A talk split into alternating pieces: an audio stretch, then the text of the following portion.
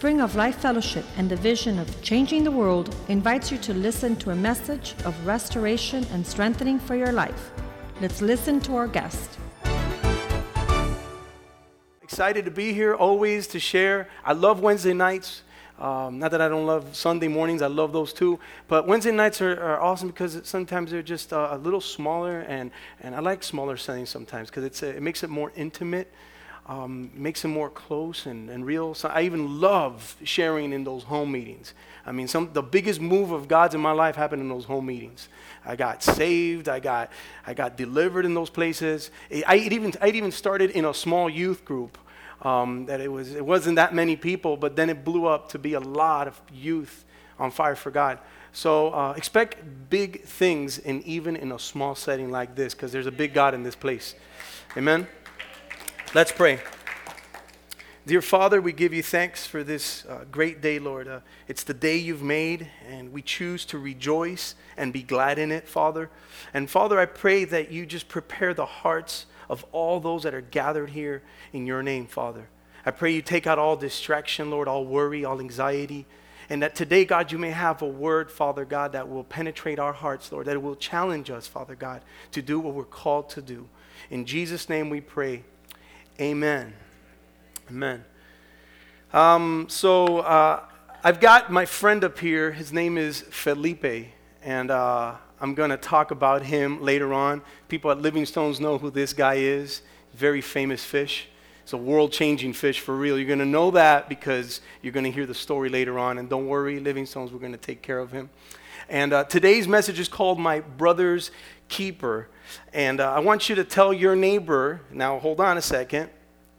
If you're a guy, you're going to tell your brother, your guy neighbor, you're going to tell him, I'm your brother's keeper. And if it's a girl, you're going to tell, I'm your sister's keeper. Go ahead and find someone and tell them. And go ahead and tell someone else that you did and say, I'm also your brother's keeper. I'm also your sister's keeper. That's right. All right. You have no idea what you just told your neighbor and what you've just committed to because it is a huge calling to be called my brother's keeper. And uh, the word keeper, if you're taking notes, is to watch over and defend, especially from danger or harm. So it's to oversee someone's life, and it's to take care of them, defend them, to protect them, oversee them as in keeping, just like a, a, a shepherd takes care of his sheep. Same way. And so that's what my brother's keeper is. Just like a, a zookeeper, he oversees the zoo. And uh, he defends all the animals from danger or harm and takes care of them. Same way, again, like a shepherd does the sheep. And why? Because he's the overseer. He takes care of them, he feeds them. That's the, the job of a zookeeper. The doorkeeper, He's the overseer of the door. We feel safe in here because we've got incredible big men like Gary outside standing there. Now, no one is going to come inside here because we have an incredible doorkeeper there. And so, uh, doorkeepers are very important. Um, we have gatekeepers. Now, gatekeepers, you've got doorkeepers, and then in front of the doors, you've got these gates way up ahead, and you've got gatekeepers that take care of the gates, and they defend it. They're the protector of that gate. Uh, and they'll do whatever it takes. They'll lay down their life, but they will not allow it if they're faithful to their position. There's storekeepers, people that take care of their stores, and they take care of it as if it's their own. You have beekeepers. I didn't even know this. I looked it up. I guess people like take care of bees, right? There's everything, all types of keepers. And uh, there's bookkeepers. People that take care of your books financially, right? And in, our, in a business, you need to have a bookkeeper because if they don't take care of your books, you know you're going to be in a, in a big mess later on. They're going to help you budget and uh, they're going to defend you. They're going to take care of you. You need a bookkeeper. Um, you, I, I'm in sports and you need a scorekeeper. That's right. You need an official scorekeeper because there's some people that love to cheat. And I never wanted to be part of that. So I wanted an official scorekeeper so that nobody knows that I'm saying that nobody knows that I was lying. I was saying the truth. Um, and so, but Jesus is not looking for a zookeeper. He's not looking for scorekeepers, bookkeepers. We've got all those things already. We've got plenty of those. Jesus is looking for a true brother's keeper. And uh, one day, Jesus will come in his glory with all the angels, and he will sit on the throne of his glory. And he's going to separate the sheep from the goats. That's what the Bible says. He says he's going to put the sheep at his right hand and he's going to put the goats at his left hand. And so, if we had to divide this church into two right now, we've got two sections. And so, let, us pretend we've got on the right hand over here, and this is the throne up here. And so, we've got on the right, we've got the sheep. And I'm sorry, just for illustration, you are the goats. And so, let's hear what the, what the word says in Matthew 25 verse 34. This is what Jesus will say, the king will say to those that are on his right hand. 25, verse 34, sorry. Then the king will say to those on his right hand, Come, you blessed of my Father, and inherit the kingdom prepared for you from the foundation of the world. You are blessed. You are blessed because you were separated as sheep. You were separated from the goats. And so um, in verse 35, it says, For I was hungry and you gave me food. You guys did what you were told. You guys served. You gave it your all. I was hungry and you gave me food. I was thirsty and you gave me drink.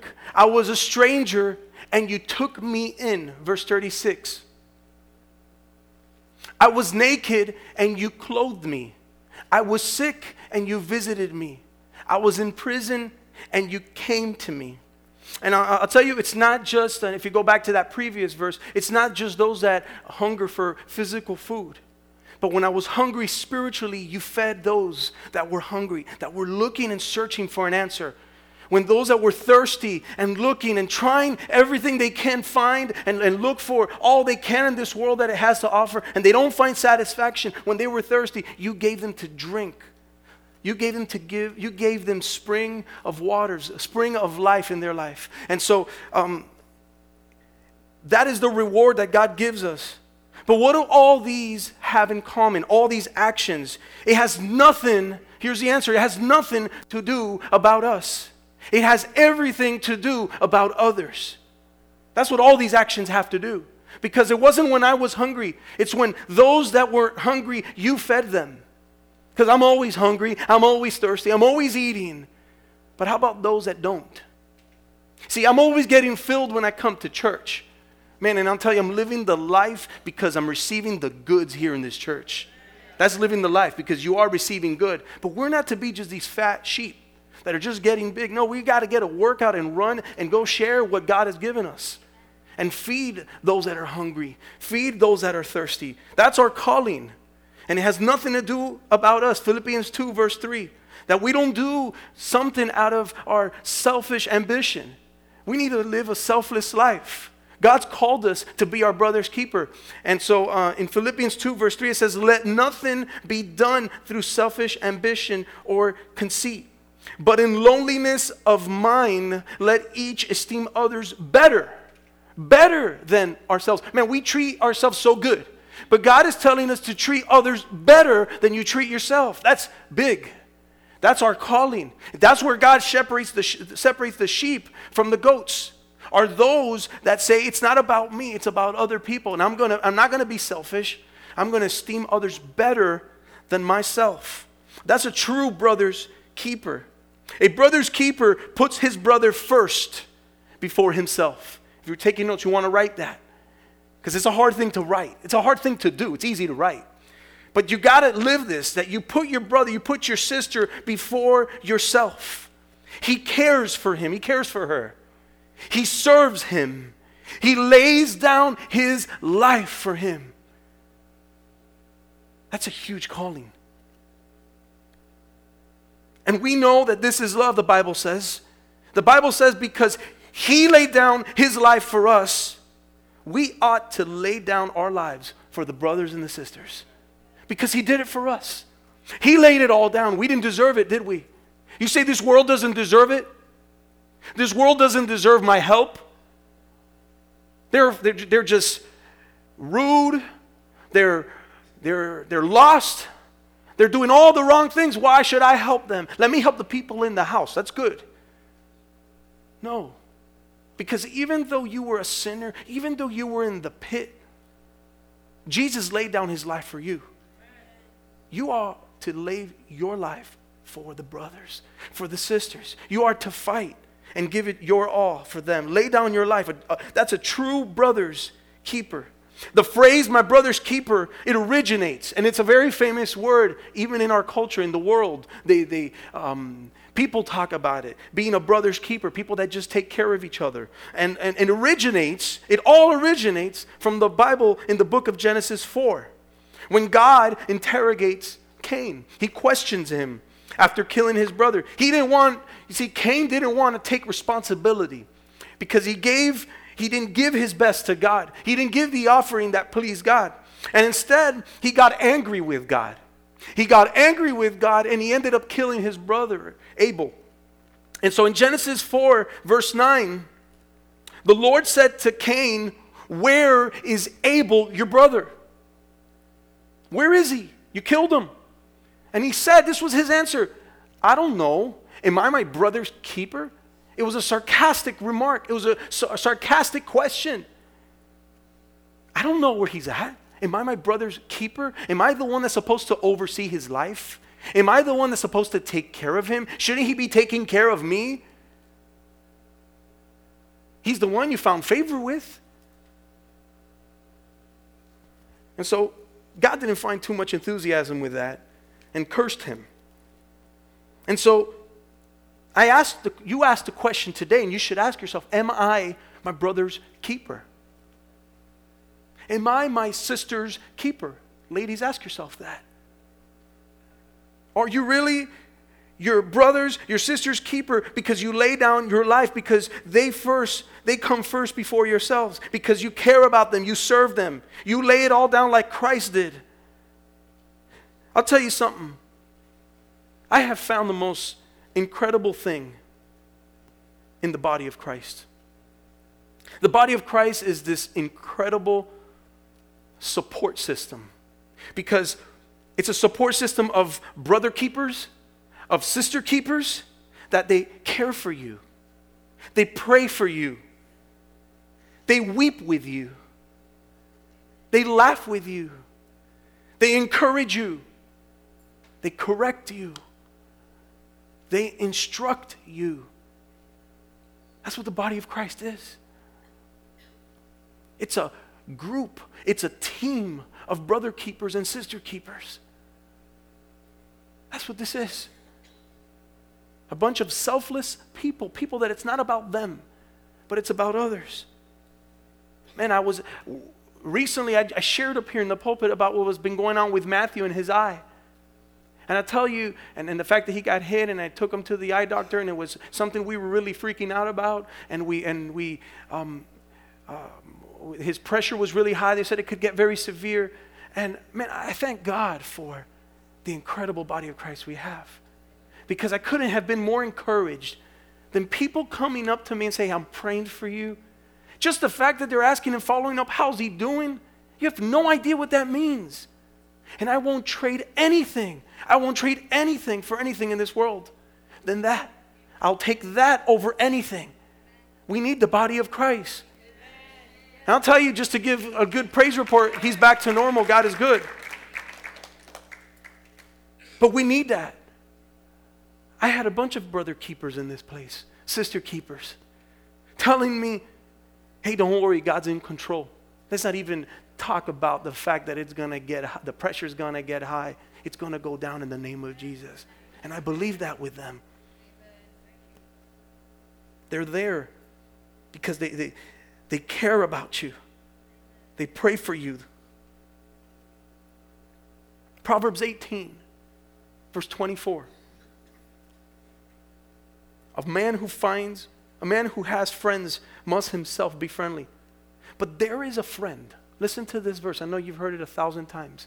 But there is a friend who sticks closer than a brother. Before you say amen, think about this, because you really would say amen if you understood this. See, there is a brother, a blood brother, or a sister you may have, but there's something called like a true friend that he will stick even closer than a brother. And you find that in the body of Christ. That's why we call each other brothers and sisters. Because we stick closer than even a true blood brother that sometimes they won't stick close. You understand that? You sometimes won't find what you find here, you won't find that elsewhere. Am I my brother's keeper? Am I my sister's keeper?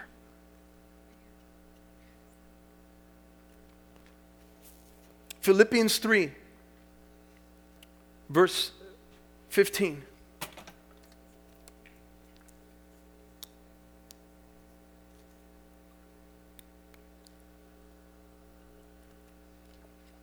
Says, Therefore, let, uh, let us, as many as are mature. And there's a key word there mature. Let as many that are mature have this in mind. And if in anything you think otherwise, God will reveal even this to you. So even though you don't get it, God's going to reveal it to you right now. Verse 16.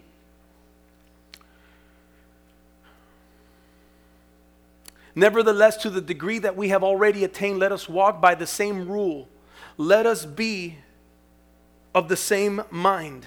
Verse 17. Listen to this. Here's Paul saying, Brothers, sisters, join in following my example. He's telling the brothers and sisters, he's saying, Brethren, join in following my example. That's how you're going to join, by following an example. And know those who so walk as you have us for a pattern. You're going to walk in such a way that there is a pattern in this place. There's something special about Spring of Life. I've known a lot of people, I've known a lot of churches. Not that we're perfect, God's perfecting us. But there's something powerful, there's something incredible, refreshing about this place. And that's that we really have a pattern in this place to raise up men, godly men, to train them up, to strengthen families, to restore marriages. There is a pattern, there is an example in this place. And Paul is saying for you to join in following that example. So you know you have that, right? The question is are you going to bring people to the pattern? Are you going to bring people to join and follow this example?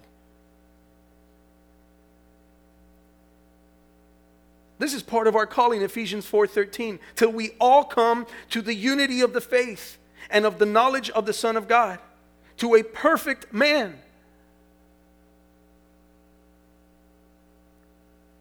Until we get there, to be a perfect man, perfect meaning mature, that you become a mature man to the measure of the stature of the fullness of Christ. God is looking for those that strive for that. That's excellence. And that example is found here. We're not perfect, but we're striving for that. We're striving to mature. We're striving to reach the measure of the stature of the fullness of Christ.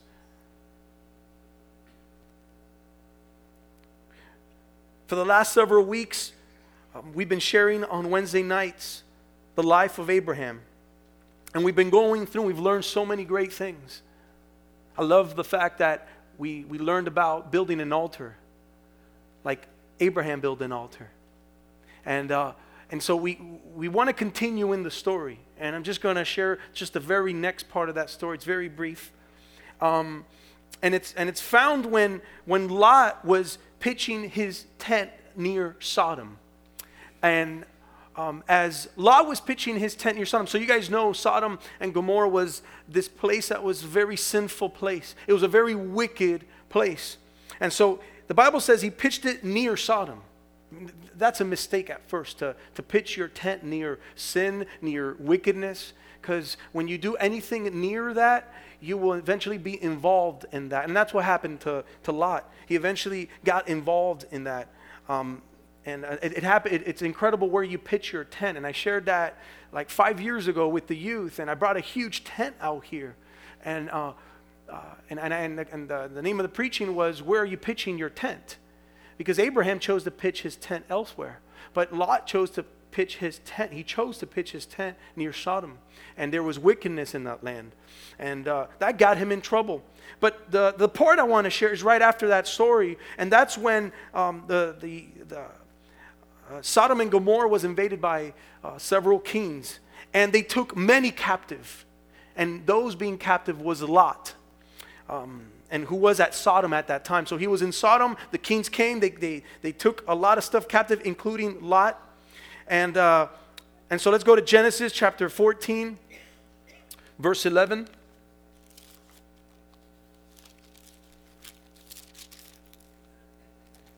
Then they took all the goods of Sodom and Gomorrah and all their provisions and went their way. Next verse. They also took Lot, Abraham's, Abraham's brother, brother's son, who dwelt in Sodom, and his goods, and departed. Now, now the news got to Abraham. And I love the response of Abraham, the immediate response of him. Let's, let's jump to 14. So we know that Lot is um, Abraham's nephew. And so understand that for a second. This is Abraham's nephew. Now, when Abraham heard that his brother, there's a key word in there. See, he didn't call him his nephew anymore. He didn't call him some buddy of his. This was his brother. When he heard that his brother was taken captive, he armed his 318 trained servants who were born in his own house and went in pursuit as far as Dan. There's a huge key word there, and that's the word trained. He, he grabbed and gathered his trained, 318 trained men, his servants who were born in his house. They were of the house. And I'll tell you, we are training up men in this house. We're training men in this house every Monday night. We're training them to go fight the battle. We've got women that are encouraging one another Monday nights, Wednesday mornings. And, and these men, they, they were trained servants and that were part of the house, and they went in pursuit as far as Dan. They went to a place as far as it took. It didn't matter how far it went. Verse 15. He divided his forces against them by night. And he and his servants attacked them and pursued them as far as Hobah, which is north of Damascus. Listen, he, t- he did whatever it took. He did whatever it took, sending people this way, sending people that way. But I want you to rescue Lot. I want you to rescue my brother. I'll tell you a big calling of our church a big vision of our church, a part of our vision, is to go save those men. God is calling to train men, but not just to train them for nothing in vain, but to train them to make a difference in their home and then to go rescue other men. And so this was a, a, a mission that seemed so impossible. But they were able to save, in verse 16, it says, He brought back all the goods and also brought back his brother Lot and his goods, as well as the women and the people.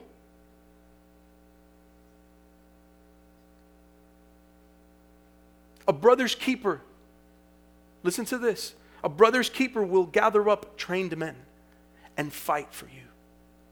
That's what a brother's keeper will do. He will gather up trained men and fight for you. A brother's keeper will fight to rescue others. God's calling you to go fight that battle. God's calling you, those that are trained, those that are spiritually mature, to go out there and rescue men. Rescue them from the destruction that they're in. Abraham went and rescued Lot from his captors, but he didn't do it alone. He did it with 318 trained men. And many, if not all of us, have family members in need of rescue. A lot of us have coworkers that are looking for an answer. You see their lives, you see their marriages, you see the destruction, but what are we doing about it? What are you doing about it?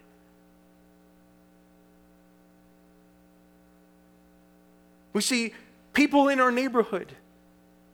You see husbands walking out on wives. You see children running away from home. God's calling you to rescue them. There's a rescue mission.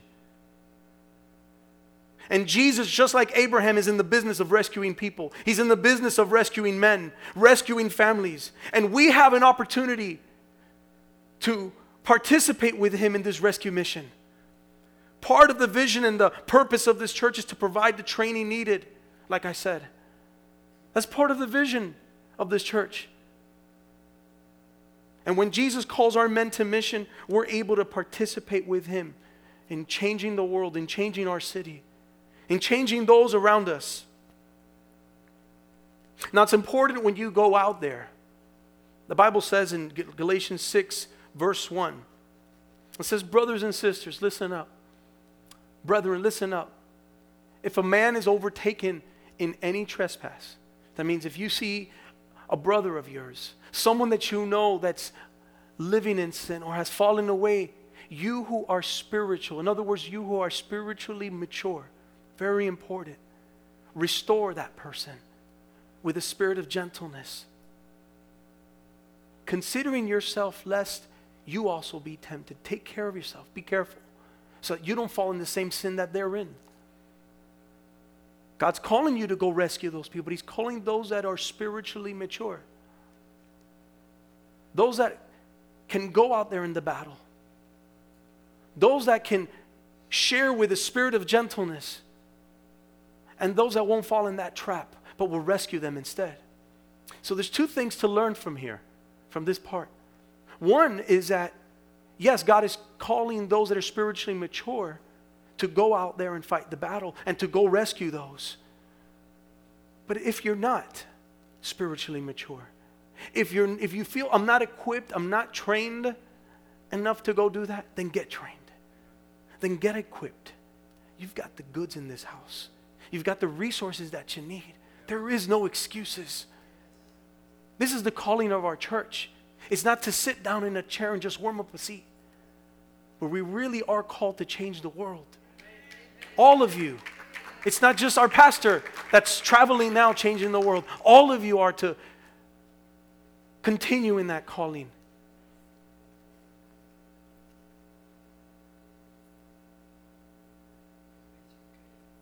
So, I brought with you my friend Felipe. Told you I was going to talk about him.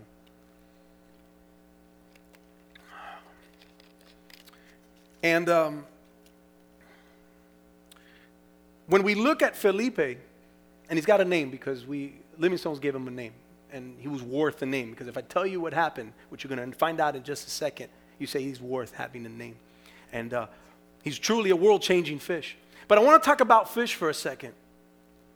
When you look at this fish bowl, you see an environment where fish have their oxygen. This is where they breathe, their water. They need their water in order to live.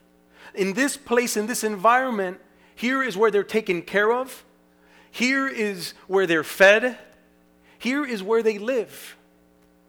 Felipe is has, has survived an incredible accident over two and a half years ago where we grabbed him and we threw him in the crowd along with his friend Chencho.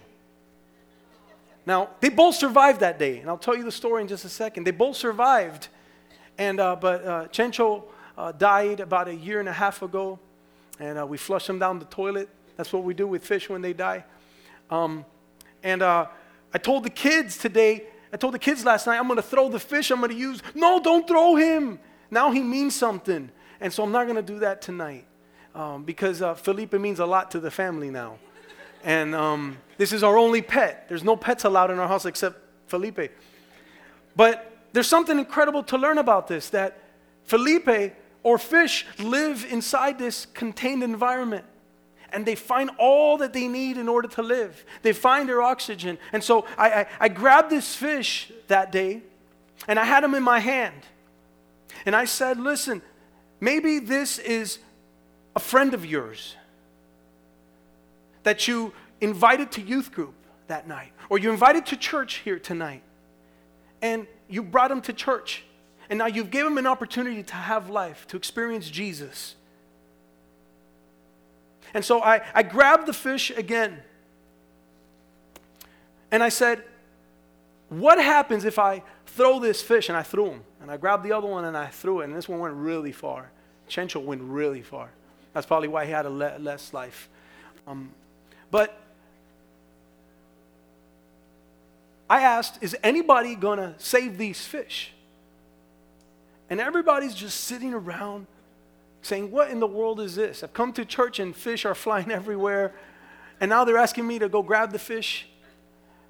But there was two young individuals.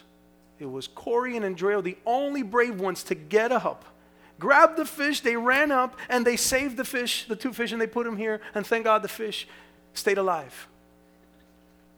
But the rest of them just sat there. The rest of them didn't do anything to save the fish's life. But what happens when you take this fish out? It has no oxygen, it's dying. It's, it's searching, it's gasping. I need water. I need my environment. I need an answer. And they're dying and dying. But many people just sit around in their chair watching these people die. Many people sit in their chair, and there's very few people that will get up and rescue these people. There are very few people that will get up and rescue these families, that will rescue these marriages. But a lot of us will see them dying all around us. We'll see marriages getting destroyed all around us. You see it with your own eyes, but you don't do anything about it. You do nothing but sit there. And you say, and you say I'm not going to get up because if I get up, I'm going to look, I'm going to look dumb doing it. What are they going to say about it if I just go up, picking up a fish and throwing it in there? What am I going to say if I tell them that, hey, Jesus can save your marriage? Oh, really? Now, when it's all destroyed? Yes. A lot of us put excuses. A lot of us put fear in the way, and instead we need to have faith instead of fear. To have faith that that fish can still have life, that that marriage can still have life in it. But you must hurry before it dies. Because a lot of us just wait and it's just too late. And you had the chance to do it. And, you, and, and some of us say, I wish I would have done it at the right time. How many have been there? I've been there. Where I, I said, I wish I would have just told that person, and now they're destroyed.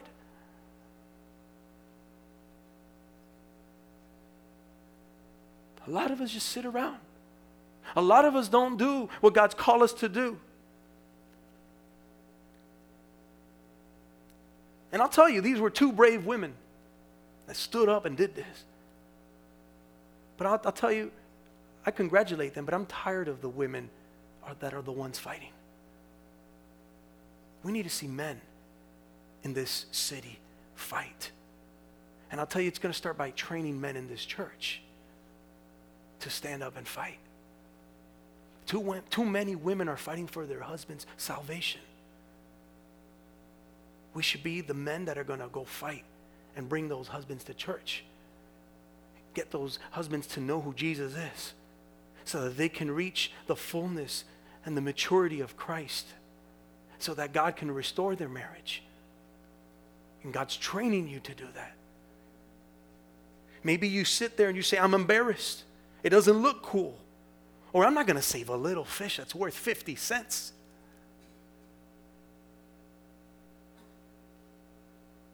I'll tell you, you're worth nothing. The Bible compares us to being a filthy rag. And yet God found so much worth in you and gave it all for you. And He laid it all down for you. What will we do? And I'm going to tell you something, this is happening every day, all around us. It's happening every day, all around us in our jobs, young people in your schools. It's happening in our surroundings. Everywhere we go, we see fish dying, searching for oxygen, searching for answers. They're grabbing books, they're going to, to um, counselors, they're looking for whatever it takes. But they don't find the truth, they don't find the answer because they're waiting for someone to rise up and give them life. I love always giving the statistic about this book. How powerful it is in this world, on this earth. Sometimes we don't understand the power of this word. And just the word that you share that comes from here can change an entire life, an entire marriage when it's put into action. There's so much power in this. And this world is starting to see, and I'll tell you how. I'll tell you how they, they see this. You know that every single month, this book is the number one book in the New York top seller. By far, destroys all the books. By far, not, not even close. I forgot the number. It's a huge amount. It's like in the, thou, in the hundreds of thousands compared to the next book, which may be in the ten thousands. Whatever it is, it blew, it even blew the books when Harry Potter was out. It, it still surpassed it. Why are so many people buying books? And by the way, the New York bestseller said we can't put this. It's just it was on the top charts every month, every month, every month. They said we just got to take it out and let other people compete. And it's still the top seller. They just don't put it there. But you look it up, it's still there. And the New York, um, uh, they, they, they, put it. There's an article on it. You can look it up. And they say they, they don't put it up anymore. But why does it sell so much? Is it a bunch of Christians just buying more Bibles and stocking them up in their house? No. You know what it is? This world's searching for answers. And when they and then when they just read this, and they're not saved, but they they open up this book and they start reading this, and they're like, hey, let's just try what this says. And they see that it works. They finally found something that works. They apply the principles that are here. And they get to know about a God, and when they get to know about a God, it'll change their world upside down. But that's why. Because this world is hurting, looking for answers. And when they find it in here, there's so much power. It's the only book that's alive. Jesus is the Word. And if He says, I've come to give life and life in abundance, then this is life. And it's life in abundance. And we are to give it freely. We are to use this as how, how um, Abraham grabbed his men and they were armed. This is your armor. You are totally equipped with this. You are totally equipped with what's been taught in this place. You have more than enough. You say, I'm not qualified. Neither were so many people in the Bible. Gideon said I wasn't qualified. He said, I'm the weakest in the clan. And God was able to use a man like him and just a few hundred men. How about you? But we don't do anything because we're shocked. We sit there shocked what's going on. Who's going to pick up the fish? Ah, No here, she's doing it. There's a reward for that. Because many people said, oh, he's dead already. He threw, he went 30 feet that way. It's gone. Besides looking like a fool, what's the point? I'm going to look like a fool trying to save it and nothing's going to happen. The fish lived. I know it's just a fish, it's a 50 cent fish. But we're not talking about a 50 cent marriage. We're talking about something so precious. We're talking about the greatest treasure that God could ever give us on this earth. He's given us family. That's incredible. I'll tell you, I don't treasure anything else that God has given me than that. But we, we, we, we're, there, we're there afraid with fear. And we say it's impossible. Look, they're dead. I'm not going to do anything about it. But for God, all things are possible. I've seen dead marriages come to life. And it took a brother's keeper, it took a sister's keeper, it took a body of believers to fight together, to believe, to trust, to, to encourage, to lift up. That's what a brother's keeper does. I want to challenge you tonight. We can have the uh, worship team come up. I want to challenge you tonight to give fish life. I'm not talking about these kind of fish. I'm talking about the fish that Jesus said when he said, I want to call you to be, follow me and I'll make you fishers of men. And so I want to challenge you tonight to give fish life. Understand that concept. Uh, you are called to give fish life. If you don't put them in the environment that they belong, if you don't bring them in the environment of church, where they're surrounded with godly people, if you don't bring them in the environment where the Word of God is preached, if you don't bring them in the environment of God and you don't feed them, while they're in that environment, then they're going to go out there and just die. God is calling you to rescue. God is calling you to bring them into the house, to train them, to feed them. And so God can create more warriors, build up more warriors, and go change and continue to go change the world.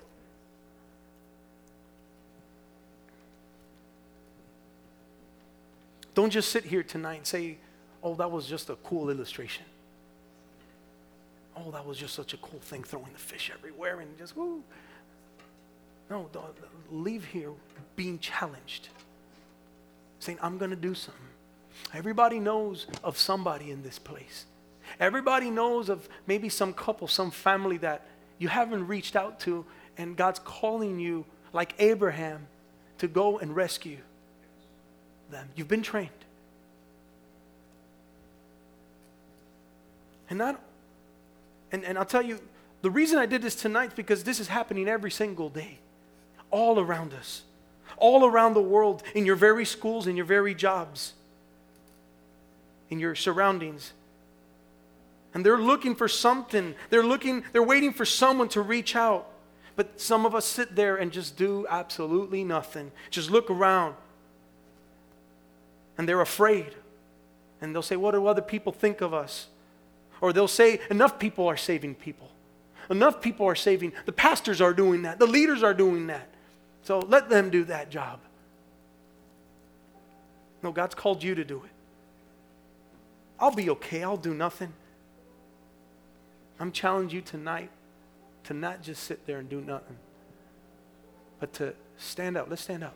That's an action to do. Standing up. To stand up. That's the first step and say, I'm going to go save some fish. I'm going to go be my brother's keeper. There's people even dying within the church. And thank God they're here. They're in the fishbowl and they're dying. But our job is to take care of them, to nurture them, to encourage them, to lift them up, to give them hope, the word, to give them life. Don't just sit there and watch another marriage be destroyed. Don't just see it get destroyed. Or another friend, whoever that may be in your life, or a coworker, a classmate, a family member. Jesus called you to be a fisher of men. Tonight, as we uh, stand here in this place and you've taken that first step, I'll tell you, I want you to get together with a brother if you're a man in this place and a sister if you're a sister in this place get like get, get into like twos threes fours and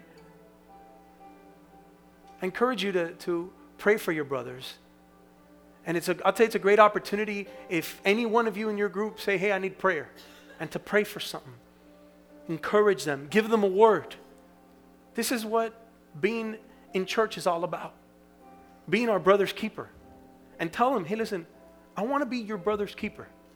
I want to care for you. I want to have faith with you. I want to fight the battles with you. I loved it when I when people came up to me and say, I'm praying for you. We need more of that in the church. So tonight, as, as the musicians sing a song, right where you're at, I want you, you can go ahead and gather up with a few men, two, three, four, find as many as you can, as many as you want. You can do threes, fours. Ladies, get together.